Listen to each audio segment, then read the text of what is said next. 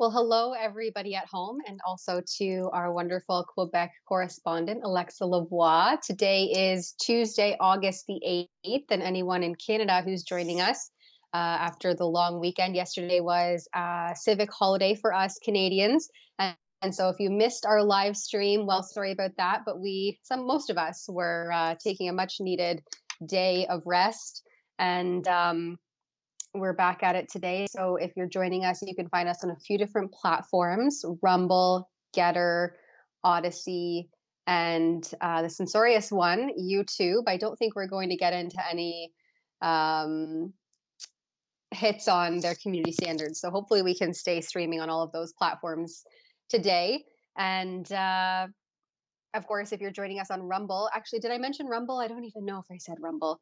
Um, it's like it's like a manic Monday has just translated over to Tuesday, and I'm trying to get caught up on all of the things. Even though I did actually work yesterday, I did some interviews and tried to catch up on my disaster emails. But um, if you're joining us over on Rumble, they have not censored or and or demonetized us, so you can check us out there. And on Rumble, you can give us what's called a super chat and so, through a small monetary donation, it's a way for you, our viewers at home, to engage with us directly on the live stream. And so, you can send us a comment or a tip or a trick or anything that your heart desires, and we will read your comment live on air and um, either provide a back and forth or if it's a question, we'll try to do our best to answer it you want to send us a tip that way. As I said, my emails are a complete disaster. And I think I echo the sentiments of many of the other rebels. So sometimes sending us a tip is uh, the fastest way to kind of get our attention and, and perhaps even get a response there. So for anybody who's still over on YouTube, unfortunately, they have demonetized us. Really, we risk being deplatformed any day on that. Uh, on that platform. And so I would urge you just to head on over to Rumble, subscribe to us there, like our videos over there, comment over there. Um, it's just more of the the free speech platform it seems these days in the post covid era. And so as i mentioned we are just coming back from a long weekend. Alexa how was your weekend? Oh that was something. I will talk to you about it a little bit later yes. but, uh, you were out yeah, on the weekend that... also doing yeah. journalism we don't often take days off here and if we do it's just kind of like a slower than usual day. Um, but that's not like our prime minister justin trudeau. He is taking an mm-hmm. extra extra long weekend. So today he has taken a personal day. Again as i mentioned Ooh. it's tuesday august the 8th so um, in canada yesterday was a civic holiday a statutory holiday. And so this i guess is the prime minister's work ethic you know his new his latest campaign slogan i think it's like an unofficial campaign slogan but it's always like roll up our sleeves and get to work. And here he is taking an extra extra long weekend uh personal day. I think it's six five days post mm-hmm. announcement of his separation from his wife of 18 years sophie. Um and so at that time last week when they announced that they were formally separating they asked for privacy and and to be left you know alone give give their family respect and privacy during their this difficult time and respect their children and this and that. They took to social media to kind of in unison say these things together. And then we saw on saturday uh, a mere i think it was at that point two days later justin trudeau is posting on all of his social media platforms a photo of him and his son and uh, just very point blank there they're saying he's saying we're team barbie so this is after i suppose his uh, personal review of the warner brothers production barbie that was just released at the end of july and you can see him here clad in pink with his son who i guess is a teenager i'm not actually sure how old his son is or what his mm-hmm. name is um, but uh, there you have it. He's Team Barbie. Have you seen the movie, Alexa? What do you think about this? But that just like put more fuel on the conspiracy theory that Mr. Trudeau is maybe. Um, but it's just the reaction of the people on Twitter regarding that picture, especially like I don't know if you can a, a lot of people, important, but like important people, influencer, really important influencer people have say about that picture as uh, Jordan Peterson, as um, there is the Piers Morgan.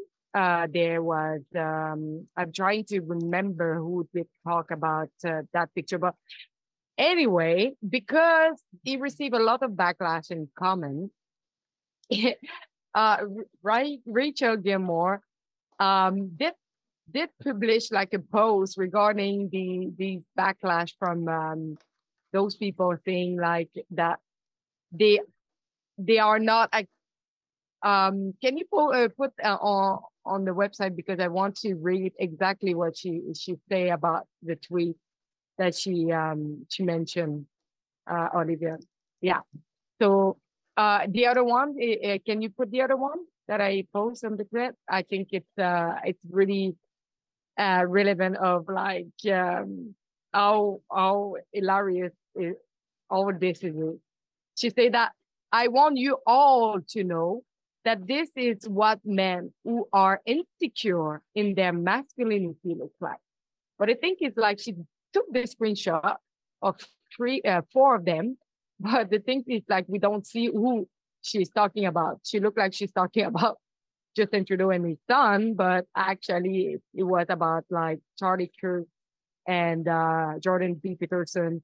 But I don't, I'm not sure that Jordan B. Peterson is insecure in his masculinity. Masculinity. What do you think about that? Well, yeah, that's right. There's a difference here between embracing your femininity, which is what I would say that Trudeau is doing on full display, and kind of like roping his son in for the ride and then this apparent like like hit on uh, people who are insecure in their masculinity because they didn't wear a pink hoodie and go see the Barbie movie as the prime minister, as you know, the head of government, like Justin Trudeau is the Canadian head of government. And I want to remind our viewers that Canada is is facing record inflation. We have a housing crisis. Our medical systems across provinces and territories almost unanimously are in shambles. This prime minister has a crumbling marriage, right? They've just announced their formal legal separation and there's all this chitter chatter, you know, behind the scenes. And as you, you mentioned, Alexa, like these conspiracies, um, mm-hmm. which I call them theories, but they turn out to just be facts if you wait, I think, on average three to six months. Um, but that that Justin Trudeau is going to come out as being gay or trans or who knows what uh, he'll identify, what letter of the the alphabet soup he'll end up identifying with, um, if at all. But uh, for someone like that to have his priority a mere few days after saying that he wants his family and his children to have privacy and respect in light of the announcement of this separation, for him to then go out and post this photo on social media of him and his son bearing, you know, clad in pink, being on Team Barbie, um, a movie that is, you know, being criticized. Yeah, here it is, mm-hmm. his the press release that they um, for the well-being of our children, we ask that you respect our and their privacy. And then, literally two days later, he goes and posts this photo on social media of him and his son seeing the Barbie movie. I wonder if his daughter was taking the photo. Like, why didn't you choose to take your daughter to the Barbie movie? Um, this film has really been kind of criticized. I haven't seen it myself. I really have no desire to go and see the Barbie movie. I was a Barbie fan as a child. Like I, I, played a lot of Barbies. Actually, I didn't really like to play the Barbies. I like to just set them up. I was all about setting it up and having it look like a real house. And then I would get so mad at my sister if she actually played with the Barbies because she would wreck the setup. Anyway, um, so I'm not a huge fan myself. I, I, have no desire to go see this movie, but I wonder why he didn't take his daughter to see the movie. And they say that it's kind of our demographic, like the ones that actually played with Barbie as children, that this is kind of nostalgic for them and that this isn't really a children's movie. It's more for um, the older generations who want that sense of nostalgia to look back on. But uh, the whole thing is just really bizarre. I was actually surprised it wasn't a parody account, and apparently so was one of our thought leaders, uh, Canadian Jordan Peterson, he retweeted uh, the prime minister's social media post. And I guess it's like, I, I don't even know if we can say retweet anymore because Twitter is now being called X. So whatever Oh, retweeting yeah. or re-xing that is, whatever that will be called um, as we move forward, getting used to this new X platform. But he said it's hard to believe I like that, that. re-xing. Um, it's hard to believe that he's real, but it's true, Canada. And it's yeah, it's just a complete parody. Like what a joke on the world stage. As I mentioned, we have all these like Canada is really in shambles de- depending on where you where you live and what your kind of income bracket is. Um, and this is the priority of the Canadian head of gov- government is to go out and see the Barbie movie and then that's one thing, right? If you go out in your personal time and you go watch a film with your kids, so what? So be it. Um, but then to post it on the social media, to pick a side, to be Team Barbie, and and Barbie is not really this like wholesome uh, figure of you know integrity and like Barbie's really very materialistic and is one of the main influencers with you know unhealthy body proportions and I, I could go on and on about why barbie's not an ideal kind of figurehead for anyone or anything um, and so it's just very bizarre that the prime minister during this tumultuous time in canadian history and also in his own personal life chose to to go ahead and do this on social media Mhm. I also like we will not see the, that kind of picture at the end of Sound of Freedom.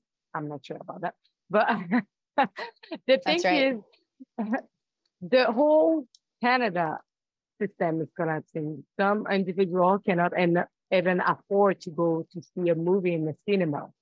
When that's right like some just regular citizens see him wearing well, we don't care about which color he's wearing, but wearing a pink shirt and going out from Barbies, having a good time, being able to have not only like free time, but have, having like enough money to go there. Some citizens is like, I don't have, I cannot even afford to have free time because I need to work all the time to be sure that I'm able to reach the end of the month. I'm not, I cannot even go and see a film the whole system around me is collapsing and my prime minister seems to not care to not care about it and fun fact and i i was thinking about it and when he did his press re- release about his separation he didn't do it in front of media he didn't do it like in front of people he did it on media platform when Mhm. himself introduced a bill that we cannot even like share media on me, um, uh, social media platform as Facebook, Meta, Instagram. So what uh, insult for the press in Canada to not having like the prime minister to do this really important announcement in front of them. No, he decided to use media platform that actually ban Can- Canadian to share the content. Yeah, exactly. And that's all all Canadian news sources and news content now you need to evade the social media algorithms because of Bill C18 and C11. Um, and that's the their liberal government's own legislation legislative shortfallings with this ambiguously worded open to interpretation bills that were supposed to somehow prioritize uh, Canadian content and monetize it and um, the rigmarole, rigmarole, excuse me, that's ensued with social media platforms that you can't even share these newsy pieces on social media, which is where he's taking to announce these things. Um, and and we have here his his chief of staff, uh, Katie Telford, then took to social media in his defense after Piers Morgan kind of mocked this um, this picture and so let me just pull it up here. yeah, Katie Telford is uh, the chief of staff to Prime Minister Justin Trudeau. And Toronto Star did an article here uh, about Piers Morgan, who's um, an English broadcaster. And he said, I'm so glad I'm not Canadian. And he was kind of mocking Trudeau after he shared this photo uh, with his son at the Barbie movie. And then Katie Telford says that he is feeling the wrath of Canadians after this post on X, formerly known as Twitter. I'm I I, I might slip I and probably refer to it as Twitter more often than not, but um, it's so funny to read through some of the comments on the the post because Canadians are all like, no, we're with you. We're with Piers Morgan. We're with you on this. Um, this is absolutely absurd. Same as what you're saying, Alexa. Like, the, there are many Canadians struggling to put food on the table, let alone going to see a movie at the theater. That's, I don't even know what the going rate would be at the theaters by the time you buy your two tickets or however many tickets, popcorn, drink. I mean, you're looking at probably close to hundred dollars just for a movie date for two. Oh yeah, uh, these days with inflation the way that it is. Mm-hmm. Um, and so this again is just absolutely absurd that this is the priority of the prime minister. And it would make sense that his chief of staff is coming to his aid and trying to save face here because someone obviously thought that this would be a good idea. But Canadians are the the liberals rather are doing repeatedly poorly in their own polling. And so um, I don't know if someone made this decision based off of polling, whether or not uh, Trudeau should go virtue signal about being on Team Barbie, but it doesn't seem to be really resonating the way that I think he had hoped, especially post announcement of this separation when he's like, the narcissism is on full display here when you say two days ago or well, four days ago now that six, four to six days ago that you wanted privacy. Then you come out and you post this photo on social media, and um, I'm not sure. I just saw one of the comments show up on screen there, but I wanted to highlight one of the comments from um, Dan Hartman, and I think it was on Piers Morgan's original original tweet. But I saw when Olivier, when you were just scrolling there, um, Dan Hartman, his his Twitter handle is or his X handle is uh, answers for Sean, and he replied yeah. to uh, I think it was Katie Telford or Piers Morgan, and and said, "Oh no, it was to Justin Trudeau directly." Uh, here, sorry, let me just share this, and we'll show it on screen because I wanted to highlight uh, some of the things that the Canadians on the ground are going through in Canada to, today while Justin Trudeau is out gallivanting and uh, announcing that he's Team Barbie. Yeah, he, he, so this is Dan Hartman, whose son uh, Sean Hartman died coincidentally, right, quote unquote, coincidentally, 33, which is an odd number, uh, days after his first Pfizer dose. And so we're not going to talk about any of more of that because we're on certain platforms that you can't question the science on. But that's what happened to his son. 33 days post Pfizer injection, his son coincidentally was found dead beside his bed. Um, mm-hmm. And so, in response to this tweet from Trudeau, our prime minister, the Canadian head of government, Dan Hartman wrote, What's it like hanging with your son? This is how it is for me and it's a heartbreaking photo of him at the gravesite of his son with gifts and you know things and memorabilia um, in memory of his son and he blames trudeau for the way that the government forced and coerced the novel covid injections on the population indiscriminately, right? There was no like risk versus benefit. Dem- some demographics were prioritized more than others, yes, but it was also pushed indiscriminately onto everyone, especially these young males uh, when they wanted to play hockey, as Dan Hartman's son did. And the funding came down from the feds into the provinces. The provinces pushed the vaccine passports, the vaccine mandates for things like entering arenas, restaurants, so on and so forth a 17 year old boy who wanted to go out and play hockey and hang out with his friends at a movie theater stood no chance against the propaganda that was pushed on everyone by the government to coerce their compliance with the novel injection. And so I found that really compelling that there's a, a real Canadian dad out there, you know, with true, like a true hockey playing dad um, who is missing his son who he argues died as a result of the government sanctioned propaganda and handling of COVID 19. Um, and that's his response to the prime minister posting a photo of he and his son gleefully and blissfully unaware that these woes are being faced by Canadians, everyday Canadians, in their pink hoodies, uh, going to see the Barbie movie. It's so out of touch, and it's and it's so insulting for people like that who are truly suffering the devastating effects of the policies instituted by this same government. I remember like the story of that man, and I would say it's really hard for I think most of Canadians to look at me and going to see a movie, taking a small photo up, and requesting some uh, intimacy for what is going on in his life. I'm sorry, you're using your family as a political tool. You will result, mm-hmm. of course, that media will will not take give, uh, keep that under confidentiality or like they will not like reserve your intimacy. Of not, of course not.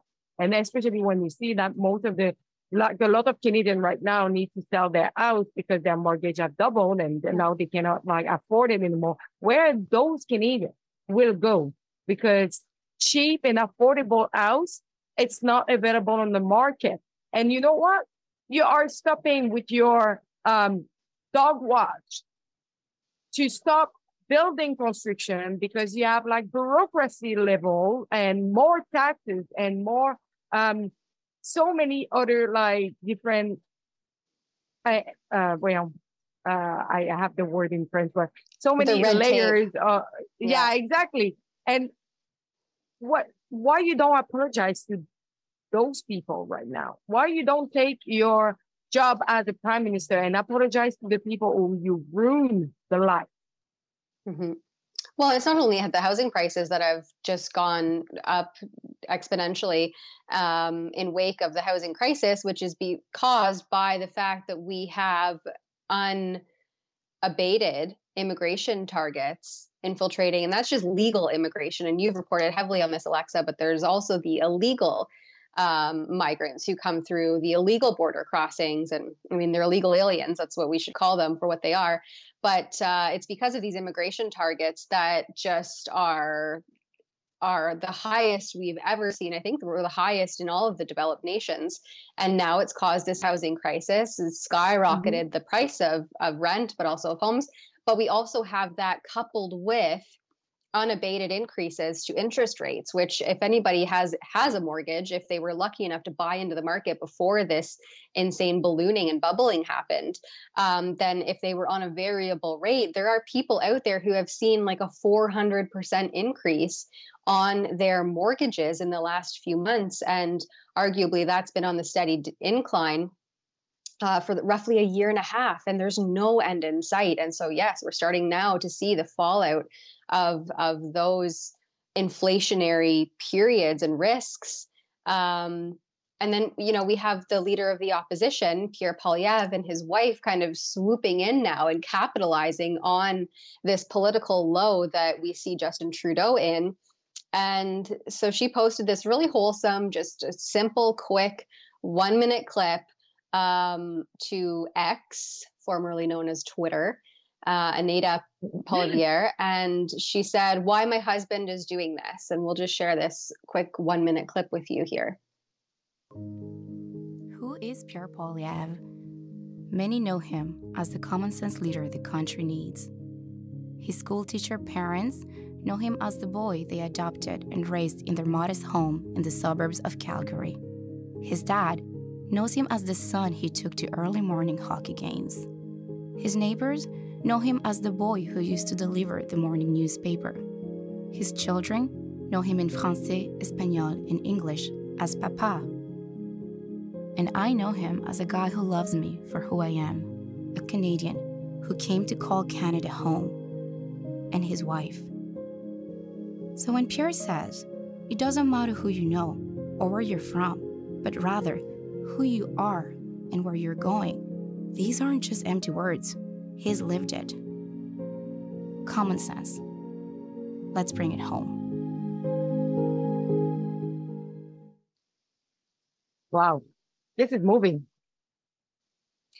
I think it really fills a, a need too that Canadians are feeling deeply, and that is common sense, rational, reasonable leadership, fiscal responsibility. Um, anyone who at this point can continue to to vote in people who think that the balance the budget will balance itself and that you know funding um, proxy wars is going to somehow ever come back to be beneficial to Canadians. Um, I think we're we're living through that wake up call, which is really sad to see unfolding, especially for people who can see the writing on the wall. And we're kind of warning of things like this, and it's all been really exacerbated by the COVID pandemic pandemonium. And there was people out there in 2020 who were called selfish grandma killers for saying things like, you know, these these economic shutdowns, these supply chain restrictions, all of this is going to have a fallout and we're not going to see it immediately but we need to consider what the repercussions of these policies and, and these implementations are going to be. And you were just gaslit and called selfish uh, and and and call you know referred to as someone who didn't care about about grandparents or anybody else at risk. And um, and now we're starting to see it. We we see it and canadians are feeling it. More so than just seeing it canadians are feeling the fallout and the repercussions and so when you have someone coming in and saying, common sense, let's bring this home, that really resonates with Canadians who are struggling amid all those things I've already discussed.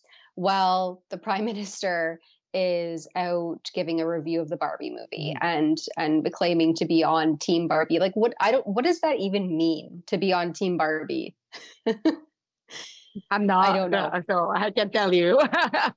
but the thing is like this video, what really, really show.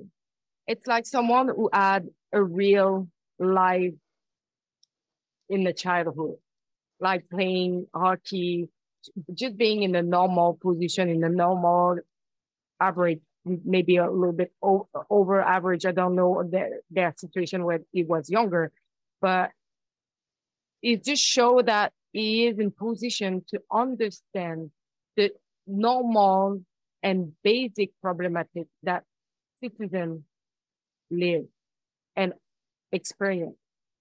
Justin Trudeau did born in a gold net where he was under, it was the child of a prime minister. So of course, like for him, he didn't have a normal childhood. He doesn't really understand like what it is to or not being able to afford food at the end of the, the month. It doesn't understand the normal problematic. And this, this video just show that citizens of Canada can actually trust someone who can understand, who, who, who did experience in his life some normal life situation as Canadian. No, yeah, Justin Trudeau was a trust fund baby who grew a, grew up a life of being spoon fed on a silver platter. He went to private schools. He was never, you know, he he he's privileged. As I I always refer to it as liberal privilege because you'll see the lawn signs when it's campaign time, um, and you'll see the sprawling properties and the houses and the cars that are typically out front of liberal uh, voters' houses and then you'll see conservatives who are traditionally known for their fiscal conservatism. They're fiscally responsible. That's that's traditionally been the difference um, in term like in term of in terms of monetary policy between the two parties. And so, yeah, Justin Trudeau as a trust fund baby who is spoon fed everything on a silver platter, I don't expect him to have any idea what hard work is actually all about. I think the longest job he kept was a as a part time school teacher where he was um, questionably terminated or fired or, or quit from that position uh, halfway through the school term. But um, obscure, someone like Pierre Poilievre, yes, yeah, we aren't quite sure. Um, someone like Pierre Poilievre, who's raised by two school teachers, uh, that's very modest upbringing, and uh, so it it stands to reason that someone like Trudeau is going to remain out of touch. I mean, his grocery bills are on track this year to to total over a hundred thousand dollars. That's just in his personal grocery spending. That's more than what the average Canadian makes, and that's via Stats Canada. I know that there's lots of Canadians who don't make anywhere near that. Um, but the average Canadian, according to Stats Canada, is roughly uh, their income, their household income, mind you, not mm-hmm. individual, Yeah, there it is. He's on track to spend well over $100,000 Wow. on groceries at his personal residence. That's for this year. And at the bottom of that article, it's not hyperlinked, but the source does come from uh, Statistics Canada and the average household income. So that's two working parents, uh, presumably, is roughly $75,000. So he's going to spend more on groceries than the average family brings in in a year. I don't expect someone who is on that fiscal path to be understanding about you know the Canadians who are lining up in record numbers at food banks all across the country and for an issue that that that's not going anywhere it's actually increasing instead of decreasing or plateauing or getting any better like there's so much wrong with this country that needs to be immediately addressed and and repaired and we have our prime minister heading out to watch the Barbie movie with his son with their pink hoodies. Yay! Um, I can't believe that this is the head of the government. It's it's embarrassing, and you have to laugh because otherwise you'll cry. Um, it, it I think that's just- never been seen in the past, uh, by the way. Like all the prime minister who leading Canada, that that everything that what he's done so far, they haven't been seen before. And it's funny how Canadian, well, we don't accept it, but we have no choice to accept it because it's been like vote and revote and revote.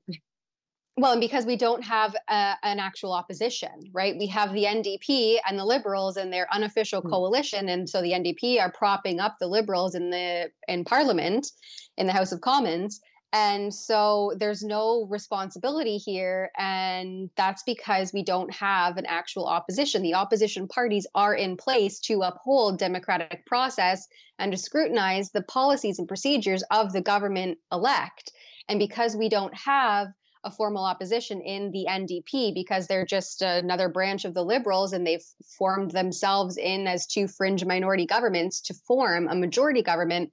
We don't have any sort of scrutiny of them because what we do have is such a small minority now that they've banded together that it really doesn't make a difference. And so, if that wasn't the situation, if that unofficial coalition was not the reality that we face in the House of Commons, then things I think politically would look vastly different. But thank you to NDP leader Jagmeet Singh, who is just in it for his pension, um, which I don't believe comes until 2025.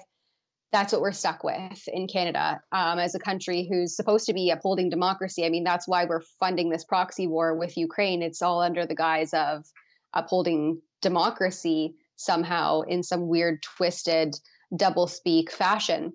Um, so I think that if we didn't have this unofficial coalition, that wouldn't be the case. But Mhm. that's what we have. And so uh, Justin Trudeau can be clad in scandal after scandal and and uh, separation and needing privacy for his family and taking extra vacation days.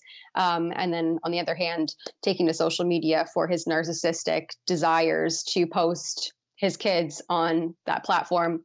Um, going out to see the Barbie movie and being Team Barbie, which again, I'm not even sure what that even means because Barbie's just a materialistic, anorexic version of femininity. And I don't think that's really a healthy um, a healthy persona to be highlighting and or playing with for young girls. So anyway, we're going to move on. We have a uh, small a super chat here from Cool Beans 89 gives $5 and it's a link here to City News. Um, the CBC is joining other MSM, that's mainstream media, to complain about fair competition. And so it says news publishers and broadcasters call for investigation into Meta's news blocking. And it's from today, uh, August the 8th. A group of Canadian news publishers and broadcasters are calling on Canada's Competition Bureau to investigate and prohibit Meta from blocking news content on its digital platforms.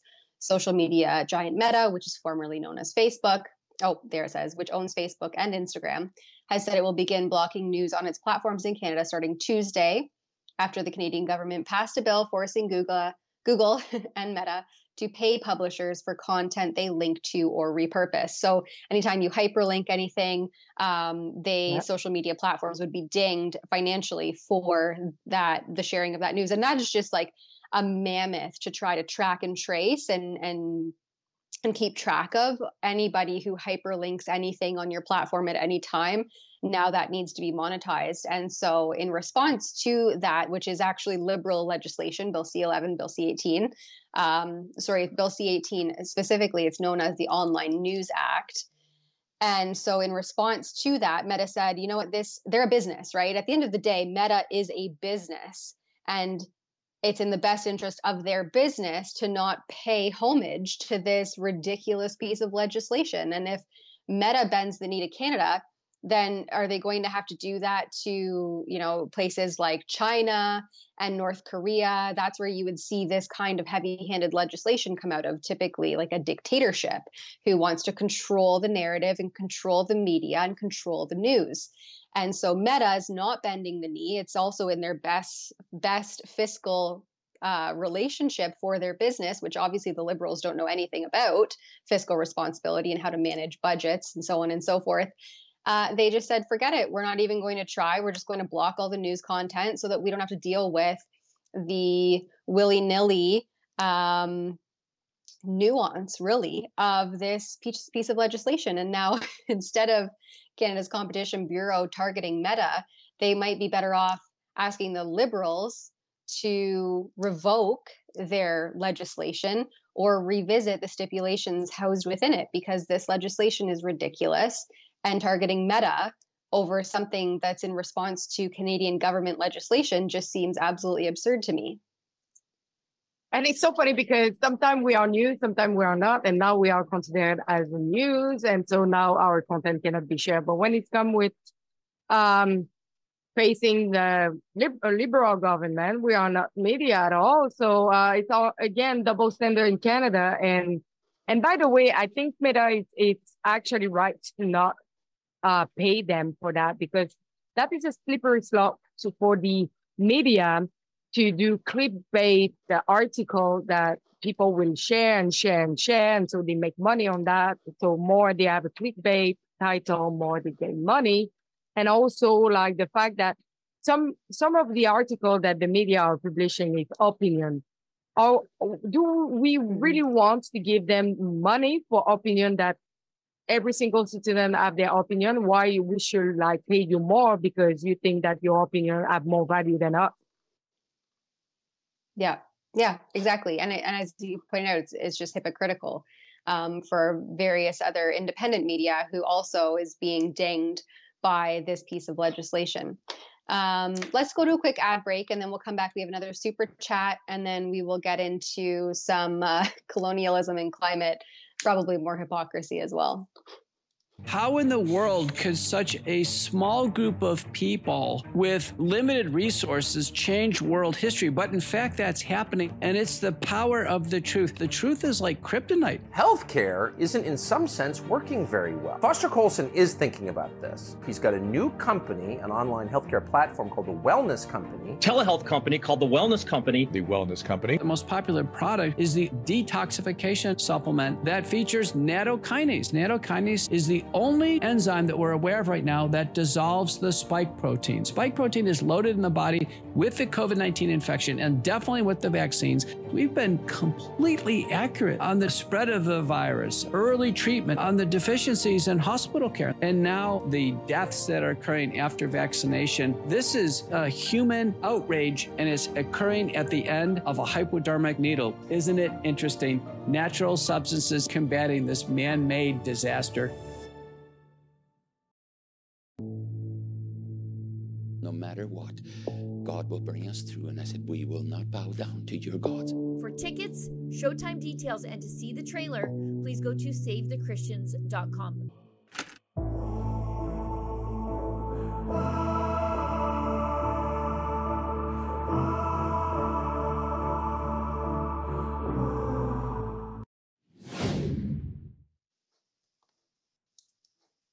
Yeah, that's savethechristians.com or um, churchunderfiremovie.com, whichever one's easier to remember. We have just released uh, new screenings in British Columbia. And so the first one starts this Thursday, August the 10th. In Whistler. And so if you're all, I Oh. believe all of our Ontario screenings sold out, um, apart from one, the one in Huntsville, which I think was pretty close too. So if you're debating getting tickets, I would say head over there and get your tickets because they they do sell out. As we saw in Ontario, which was amazing to see the turnout and always like great to mingle with people in person and connect with uh, rebel supporters and viewers. So if you're not sure and you're on the fence or you're just learning about this here now for the first time head on over to uh, church under fire movie or savethechristians.com and get your tickets for this thursday in whistler. And then of course you can see all of the events happening thereafter. So august 12th and so on and so forth. And then kind of as we uh, gain momentum and as we gain connections also with these venues and event spaces will be opening up more screenings in the future and that same goes for uh, Tamara Lich's book screening tours too. I know a lot of people were disappointed that we weren't going to certain areas, but with her trial coming up in September, I know that there are plans to kind of reinvigorate more book signing events into the new year. Um, so we have one quick uh, super chat that we'll get to, and then we'll we'll run through some of the uh, carbon tax hypocrisy. AMT 60 gives three dollars. Thank you very much. I'm on a fixed pension, and my mortgage renews in June 2024. And I have other debts. I'm hoping I can renew it, but I'm decluttering in case I have to sell and move to a cheaper province. I'm in on Ontario. Uh, yeah, my our mortgage is up for renewal in May, and I'm very nervous uh, in, Mhm. as to what that's going to look like. And there may be, uh, we may, my family may be in a similar situation to AMT 60. Uh, we bought at an amazing time in 2014 and um, had a, a, a business plan that went to, that was basically desecrated by the Ford government's uh, sanctions on construction.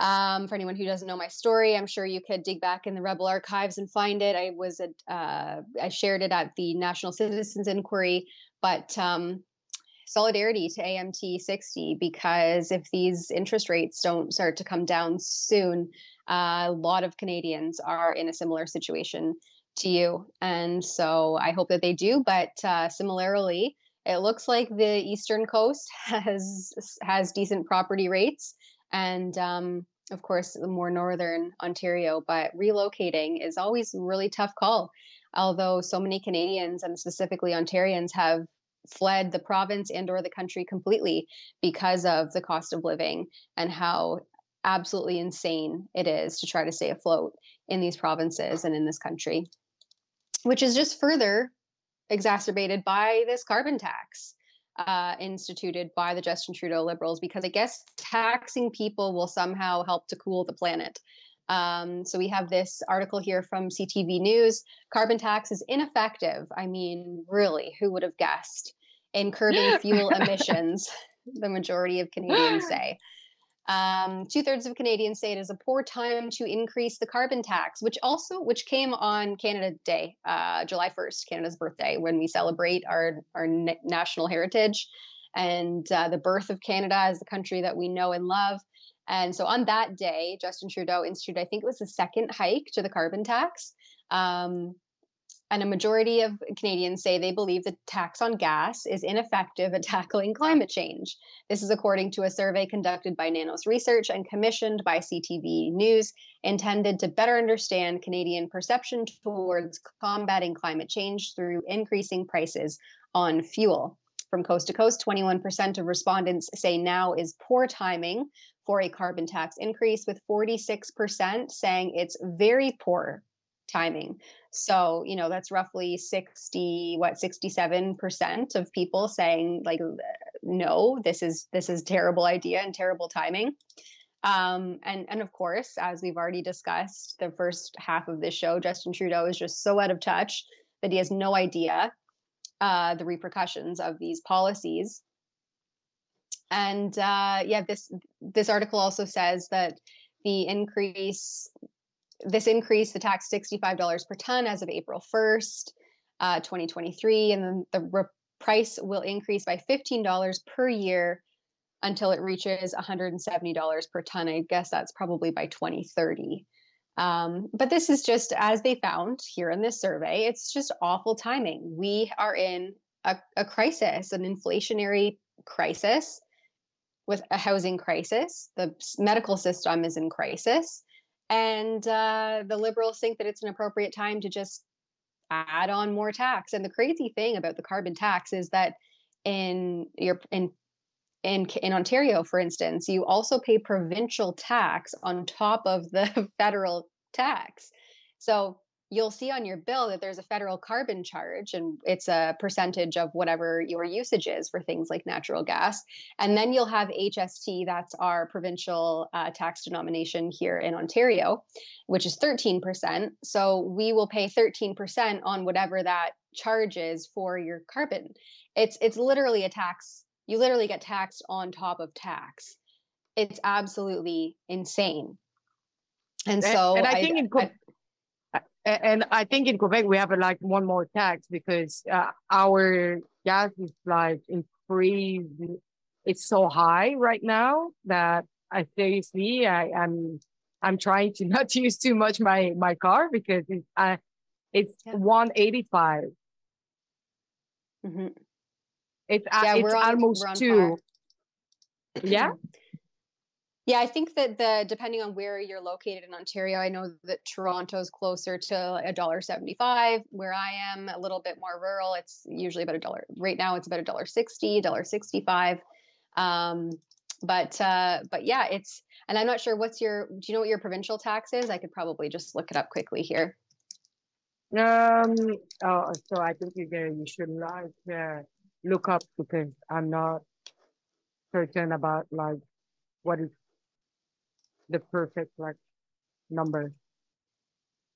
Sales tax rates by province. Here we go. Yeah. Quebec. So yeah, you're you're at almost 15%. Uh, we're at 13 in Ontario, but you still have the GST and the QST in Ontario. We've combined that, so we just have HST, which is 13%. So um, yeah. apart from Prince Edward Island, which is 15%, Nova Scotia, Newfoundland, and New Brunswick are all at 15%, and then it's Quebec and Ontario thereafter. Yukon has one of the lowest tax rates at 5%. Um, and Alberta. But it's is, so expensive there. yeah, well, and Alberta is notorious for having that 5% tax rate as well, which it seems really lucrative. I mean, it really does add up when you're doing, when you're getting all of these hits on your income and on everything you purchase.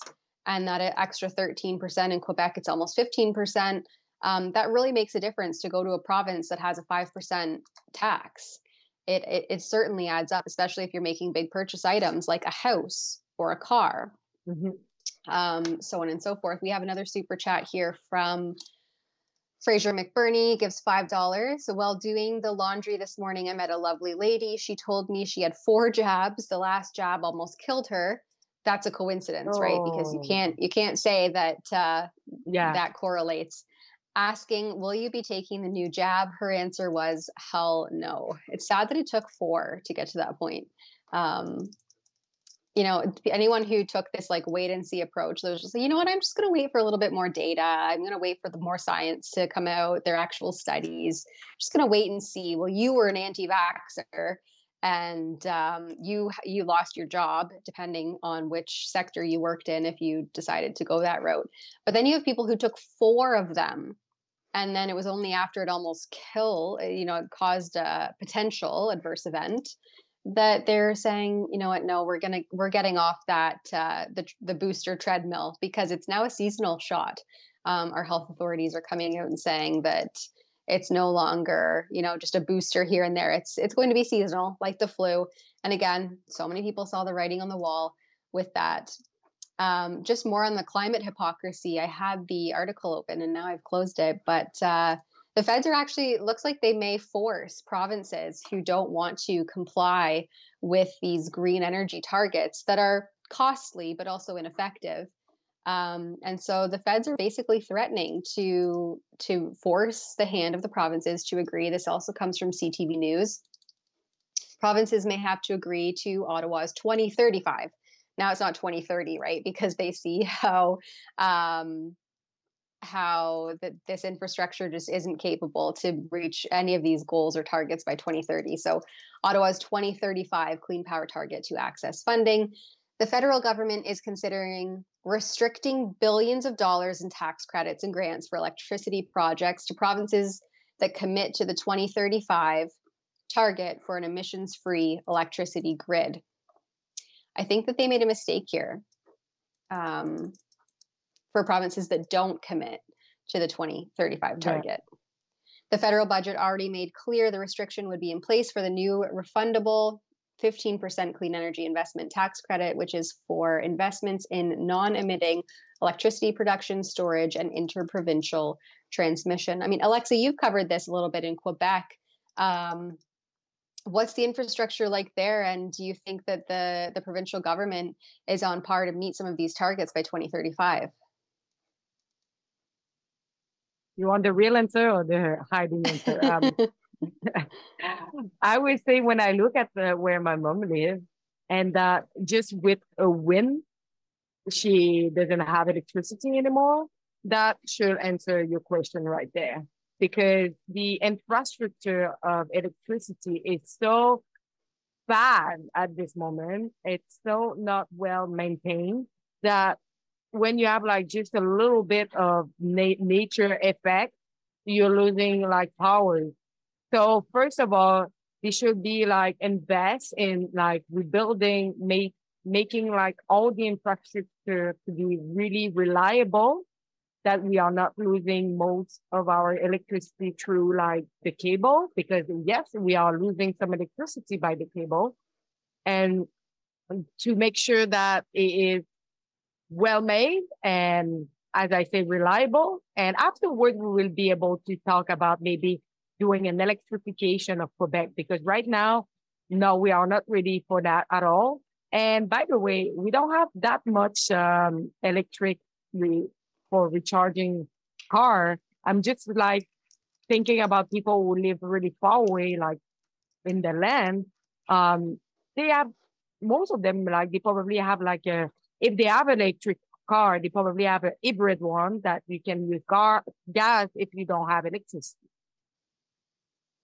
Yeah, and I mean, you have Alberta's premier Danielle Smith basically saying like these, this, this doesn't make any sense, and uh, she won't commit to any of this. And now, in response to that, the feds are saying, well, we'll, we'll just withhold your funding in that case, and so you better comply or else, right? This is like the thinly veiled threats we saw all throughout the COVID narrative, and they just seem to be becoming increasingly brazen and um, and and threatening with them. I mean, we saw coercion. the funding throughout the yeah, it's it is. It's coercion and we saw the funding threats throughout the COVID hysteria as well. If you implement passports, vaccine passports, we'll give you X amount of funding. Um, if you declare a state of emergency, then you open the door to X amount of funding. Here in my locale, in Cobourg, and we'll just wrap this up quickly because I know you want to chat about a little bit of your weekend reporting, Alexa.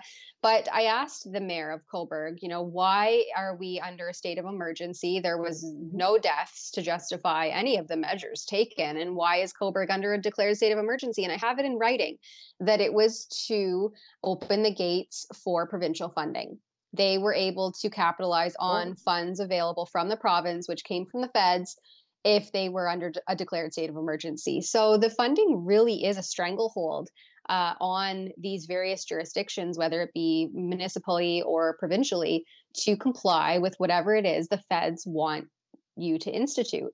And so we're seeing this now with the green energy stuff. Um, so, so I don't. Yeah, exactly. Follow the money. It's so unsurprising. Um, now you were out on the weekend, Alexa, and we have some short clips to share with you. But you were there. You were there on the ground. Do you want? Do you want to take it away? Um, so I went to the Trans March that was happening in Montreal. In fun fact, they choose Canada Place for starting the march, where the statue of John A. Macdonald was actually pulled down um, a couple of years ago. And um, yeah, the, so uh, a lot of people were there. And so I told myself I'm going to to ask a couple of questions to them since uh, they are from the community. So they have probably a lot to say about at which age we should like begin to give uh, children block puberty blockers, and if they think that we should teach uh, gender ideology in, in at school. Fun fact: uh, they don't like ideology. They think that is not the good term, and this is actually um, a wrong way to say it. and uh, and also, I wanted to ask them to just describe themselves, like who they are, what is their pronouns. But at one point, um, I was followed and harassed by two, two extremist individuals, told them to stop. And uh, at one point, I just like warned the police, like, please, I'm not there for confronting nobody. I'm just here for asking a couple of questions. I'm media. We are, we have freedom of press in Canada. I'm in a public space. I'm allowed to ask questions to them. So can you please help me out with these two individuals who actually follow me everywhere, stopping people to talk to me and really make like a climate pretty like hostile. So they say, yeah, we will keep an eye on these two, uh, on the situation, but they never helped me out until like the situation escalated and all the extremist Antifa and like the left extremists came and surrounding us. And at one point, the police came to us and said like that we were the problem and we are the one who confronted them. I was like, oh, sorry. I just went, first of all, to warn you because I didn't want this situation to happen. And now this is my fault. But you will see by yourself. Yeah, yeah, we have a. I think there's a couple clips here, but we'll we'll watch this first one, I suppose, and you can uh, explain more if needed. I am a non-binary trans feminine person. I define myself as a non-binary degenerate. Moi, je suis une fière femme. Et bien de ces gens-là aimeraient bien que j'enlève ma moustache. Puis si c'est plus ça plus tard, ben c'est plus ça plus tard. Média. Qu'est-ce que ça fait? On a besoin de le savoir. Ben, on a le droit de vous demander. Ben non, mais on est dans un, un endroit euh, oui, public, a, madame, a... ou monsieur, ou je sais pas. Euh, a... Pourquoi vous faites ça? Vous êtes tellement harcelante. Je veux juste s'assurer que personne se fait interviewer sans leur consentement. C'est tout ce qu'on veut. Pensez-vous que moi, je les force à répondre? Si vous êtes un média qui est ouvertement transphobe... Je pense que c'est dans ton intérêt de partir, malheureusement. Pourquoi? Est-ce que vous me menacez? Décolle, c'est juste décoller. Stop. It just that because je leur ai même pas posé de questions, ils me suivent, ils me it's, it's mostly in French, but I will explain after. En même temps, vous captez des images, puis ben, les autres médias aussi. Oui, parfait. Puis il y a d'autres médias, si les gens étaient mal à l'aise, on leur demanderait de partir aussi. C'est le même. OK, mais c'est quoi la différence euh, entre nous et eux? Ben, vous, vous rendez les gens mal à l'aise, puis eux, à date, on n'a pas eu de commentaires. Fait on fait juste vous demander de pas filmer puis de vous en aller. Que j'ai fait de mal. On te demande de partir, okay, ben, J'ai rien fait de mal, donc j'ai pas d'affaire à partir. OK, mais genre, tu, ta présence... Hey, don't! Don't touch! Hey, si vous... Je l'ai dit, s'il y a quelqu'un qui nous touche... Tu peux t'en aller. Là, là... Oh, excuse-moi. Tu peux aussi t'en aller. Non, là, c'est de l'harcèlement. Hey! Genre, merci. C'est de l'harcèlement que oui, vous faites. Mais oui, mais vous, en train de faire du harcèlement. Décollez! on te dit. Décollez! Est-ce que vous avez vu quelqu'un d'autre faire des choses comme vous faites en ce moment?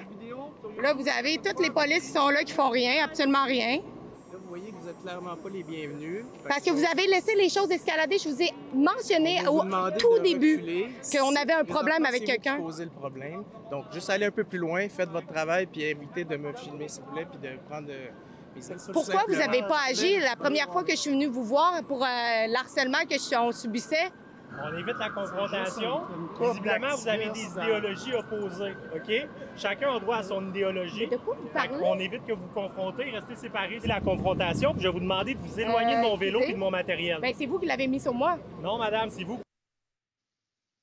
At the end, it's so funny because the police say, I will ask you to not like be close to my bicycle. I say, but you just put it on me. And he said, no. I was like, I, I have it on record that you just like put your bicycle on me. And this is, it was just like, everything was hilarious because I was there. I had no problem to ask a couple of questions at the beginning. People were really open to talk to me. You know, they, they are free like to talk, have freedom of expression. Mm-hmm. But it seems like no, not in this movement because on their website, not only did they ban Rebel News to be at this event, I didn't know. I just learned it when I came back home, uh, when I checked their website. But also, they say to every single uh, person to not talk to the press, that to let the organizer to talk to the press. So you go to an event, but the people are not allowed to talk. So this is a really a great example from the left to show how good their freedom of expression is to not not talk to to the press. And um, I the the woman that I talk, uh, she she uh, wear pink. She's the the spokesperson for Quebec Solidaire. The um, uh, I, I would compare that to NPD uh, at the uh, federal level, like really on the left. And um, she she was mentioning, I'm like a proud woman. Same if I have a mustache that people want me like to remove. That's it's what she was saying. Kind of funny because uh, a lot of people talk a lot about the the mustache of uh, Manon Massé, but uh, like you see, she was there. She talked to me. Like I, I actually I, I find that pretty good for her to talk to us. She knew who I, I was, and she openly like say yes, I will answer your question. Like when we look at the second uh, spokesperson in that party, uh, Nadeau-Dubois, who, who went to the climate march uh, the other day and uh, refused to talk to me because I was uh, with Rebel News. But the thing is, like when you look at the the police, what they were telling us, they like, uh, we don't, we want to avoid confrontation. Clearly, there is like two different ideology between you, you and them but I was like, which ideology? We don't have ideology here. We are media. We are here for doing our job and asking questions. Those people that you saw in that video who try to block us that does not represent the community at all. They represent the extremist part of it. Mm-hmm. Mostly Antifa, mostly people who think that they are warrior for for the minorities in the same time that they are actually um, they are infringing the rights of the minority uh, afterwards, but they do not represent the people who were there because the people who were there just wanted to share their point. They wanted to talk. They wanted to, to speak about their experience. They have nothing to do with them. I don't say all of them, but um, I think a, a part of the people who went to that march have nothing to do with those extremists who always like go in the front and try to destroy the movement, try to destroy the community and uh, what what we see from the community. Because in that community, I'm pretty close from them, and I, I would say that I, I'm really sorry to see like everything that they build for being like destroy and paint like that by those extremists who come and destroy what what people are stand for. Well, and a lot of them just can't even articulate a response that is intelligible. And so that's why they have to silence everybody who attends and leave the talking to a few key spokespeople because otherwise they end up on social media making a complete mockery of the entire event. Um, and I think we have one more, another video of yours, Alexa, where it shows somebody actually responding and maybe you can speak to whether or not that was intelligible. But you, I think we have a few minutes. We'll just show that uh, quick clip. Which age do you think that children can be allowed to take puberty blockers? I think puberty blockers which doctors prescribe for any number of medical reasons, can be taken at any age. I mean, when do you usually hit puberty? 13, 14, 15? You can fact check me, but they were actually invented for people with precocious, I believe it's called puberty. So it was for cis children originally. And they are reversible. I don't know why people are perpetuating a lot of, of false narratives about the research around puberty blockers and stuff. Definitely citation needed, but I do a lot of research, so yeah. Ah, qu'est-ce qu'on leur dit à ces enfants-là qui ont malheureusement pris des, des décisions trop jeunes, qui n'étaient peut-être pas en état pour le faire? Écoutez, premièrement, ce serait le fun d'avoir des chiffres, hein, parce qu'il y a beaucoup, moi, c'est pas l'information que j'ai. Ça existe, oui, mais qu'il y en a beaucoup, non. Malheureusement, vous êtes avec quel média? Qu'est-ce que ça fait? On a besoin de le savoir. Mais on est ici pour faire une... Yeah, so, so I think uh, we'll... I was Yeah.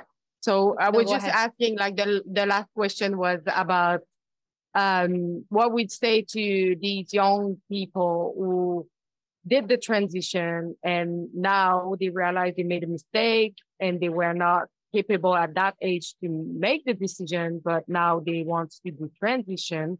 And I and I mentioned that they have a lot of detransitioning.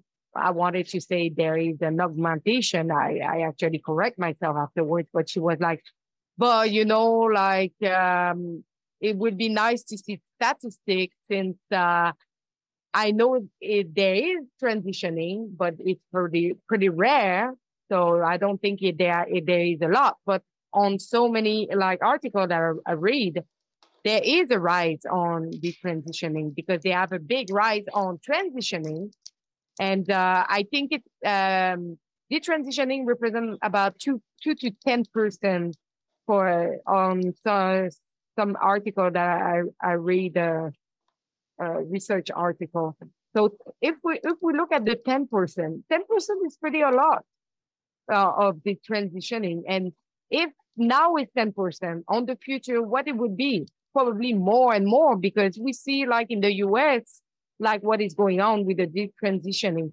We know that we are pretty late in Canada on what is going on in the US. So I'm just really concerned on the future, like what it will like happen with them. Yeah, and it's really, I think, a slippery slope to try to to claim that some of these hormone blockers are uh, reversible because uh, the the science is actually showing, and I think that if a lot of these people ended up reading things like the product monograph and the package inserts that come with these drugs, they would find uh, otherwise for instance, Lupron is one that is commonly used uh, to block hormones, and it's a puberty blocker.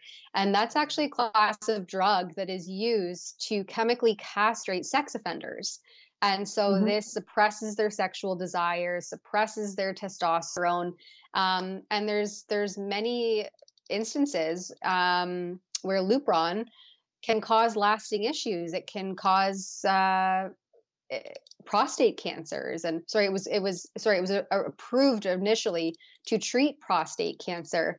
Um, but it it's it's not by any means reversible. You can go off of it but there may have already been the damage done and that depends on the age you were when you took it uh, the dosage amount how long you were on it. There's so many factors at play here that to just umbrella statement state that this is somehow reversible is very dangerous for children um, who are being captured, or as one person put it to me last week, being recruited by the LGBTQIAS, whatever, plus, plus, minus crew. Um, without having a full scope of true informed consent and true knowledge of what it is that exactly that they're getting into, because these aren't um, as reversible as many of them claim to be. Um, we have we're about almost 10 minutes over so i'm just going to to read this one super chat and then uh, we'll we'll try to wrap things up. Wrong way 54 gives five dollars and says hold on. The still experimental jabs were only authorized under a global emergency but the emergency is over so the jabs should not be given out anymore um, that depends. So in Canada, we had an interim order, which was similar to emergency use authorization. I mean, it was essentially the same thing, but in Canada, it was called an interim order, and it was good for the first year of the pandemic. And so I think it was declared, I'd have to go back and double check, but I believe it was sometime September 2020, and it expired in and around September 2021. So, what the uh, health minister at the time, Patty Hajdu, did is she actually made that interim order permanent. Um, so now it's it's embedded into legislation um, for appro- drug approval or authorizations, and it's uh, basically grants pharmaceutical companies uh, an ability to submit rolling applications. So they can literally just submit their safety data on a rolling basis, on a continual basis. And so these injections are able to be authorized or approved under this interim order, which has been pivoted to be permanent um, uh, not even like permanent regulation essentially and uh, now under things like um, oh what is it called there's there's more health canada is is basically making these orders uh, permanent through um, agile licensing. And i've done some reports on this and i've contrasted it with what's going on with the natural health products and the natural health community and how they're squashing innovation there, but they're also allowing for innovation in the pharmaceutical industry um, where they don't actually have to prove safety or efficacy before their products reach market. So it's like a whole, it's a very whole convoluted long thing. But yes, you're right that it was originally under emergency use legislation, or in Canada, it was called the interim order. Um, but that has all now been shifted and pivoted to be a permanent thing. And so that's how the injections are allowed to be continually rolled out. And things like these booster doses with their lackluster data can be authorized for use. It's uh, really sad. And it depends on your jurisdiction. That's what happened in Canada. In the. United States, it's a little bit different. But um, I'm obviously, as a Canadian, most familiar with the way our legislation works. And so I hope that explained it in an easy to understand way. Um, and thank you for for asking that question because it is convoluted and hard to uh, decipher what exactly happened there, but that's what happened. Um, so, uh, Alexa, do you have any final thoughts on your video? I guess we'll have like a full um, subtitling for the what happened in French there, and I look forward to seeing your more full interaction with the police. The uh, Montreal police are also are always uh, fun to to interact with. I always have a good time watching you on video there. It's so hard now. I, am I sometimes I'm trying to put myself in the shoes of English Canadians who are seeing like the those French crazy French stuff happening, and they are like, "What's going on?" Like I don't understand. But um, no worries, I'm here and I will subtitle it. But I think it's important that people can actually see what is going on in Quebec because most of often they are actually testing or trying everything in Quebec first because there is a nice barrier language, and I think it's important that people like you have like the perfect bridge for like for like seeing what is going on with the language mm-hmm. barrier. Yeah, absolutely. Well, thank you for your work on that file and for bringing the French language issues here to the Canadians, or sorry, the English sphere. um, and for everybody who joined us, watched our live stream, thank you for your support. For our donors and viewers, um, everyone behind the scenes who makes this live stream possible, our producers, uh, Olivia and Efron, thank you. Thanks, Alexa, for stepping in and joining me today in lieu of David Menzies, who's on a mission as our mission specialist. He always is out there uh, chasing stories, so he does great work um, out in the field, and we don't want to take him away from that. Uh, sorry, my battery is now dying, so I'm getting notifications. um, and we'll see you back here, same time and place, 1 p.m. Eastern, with a new set of rebels tomorrow. So stay tuned and, and come back then. Thanks so much for everyone at home.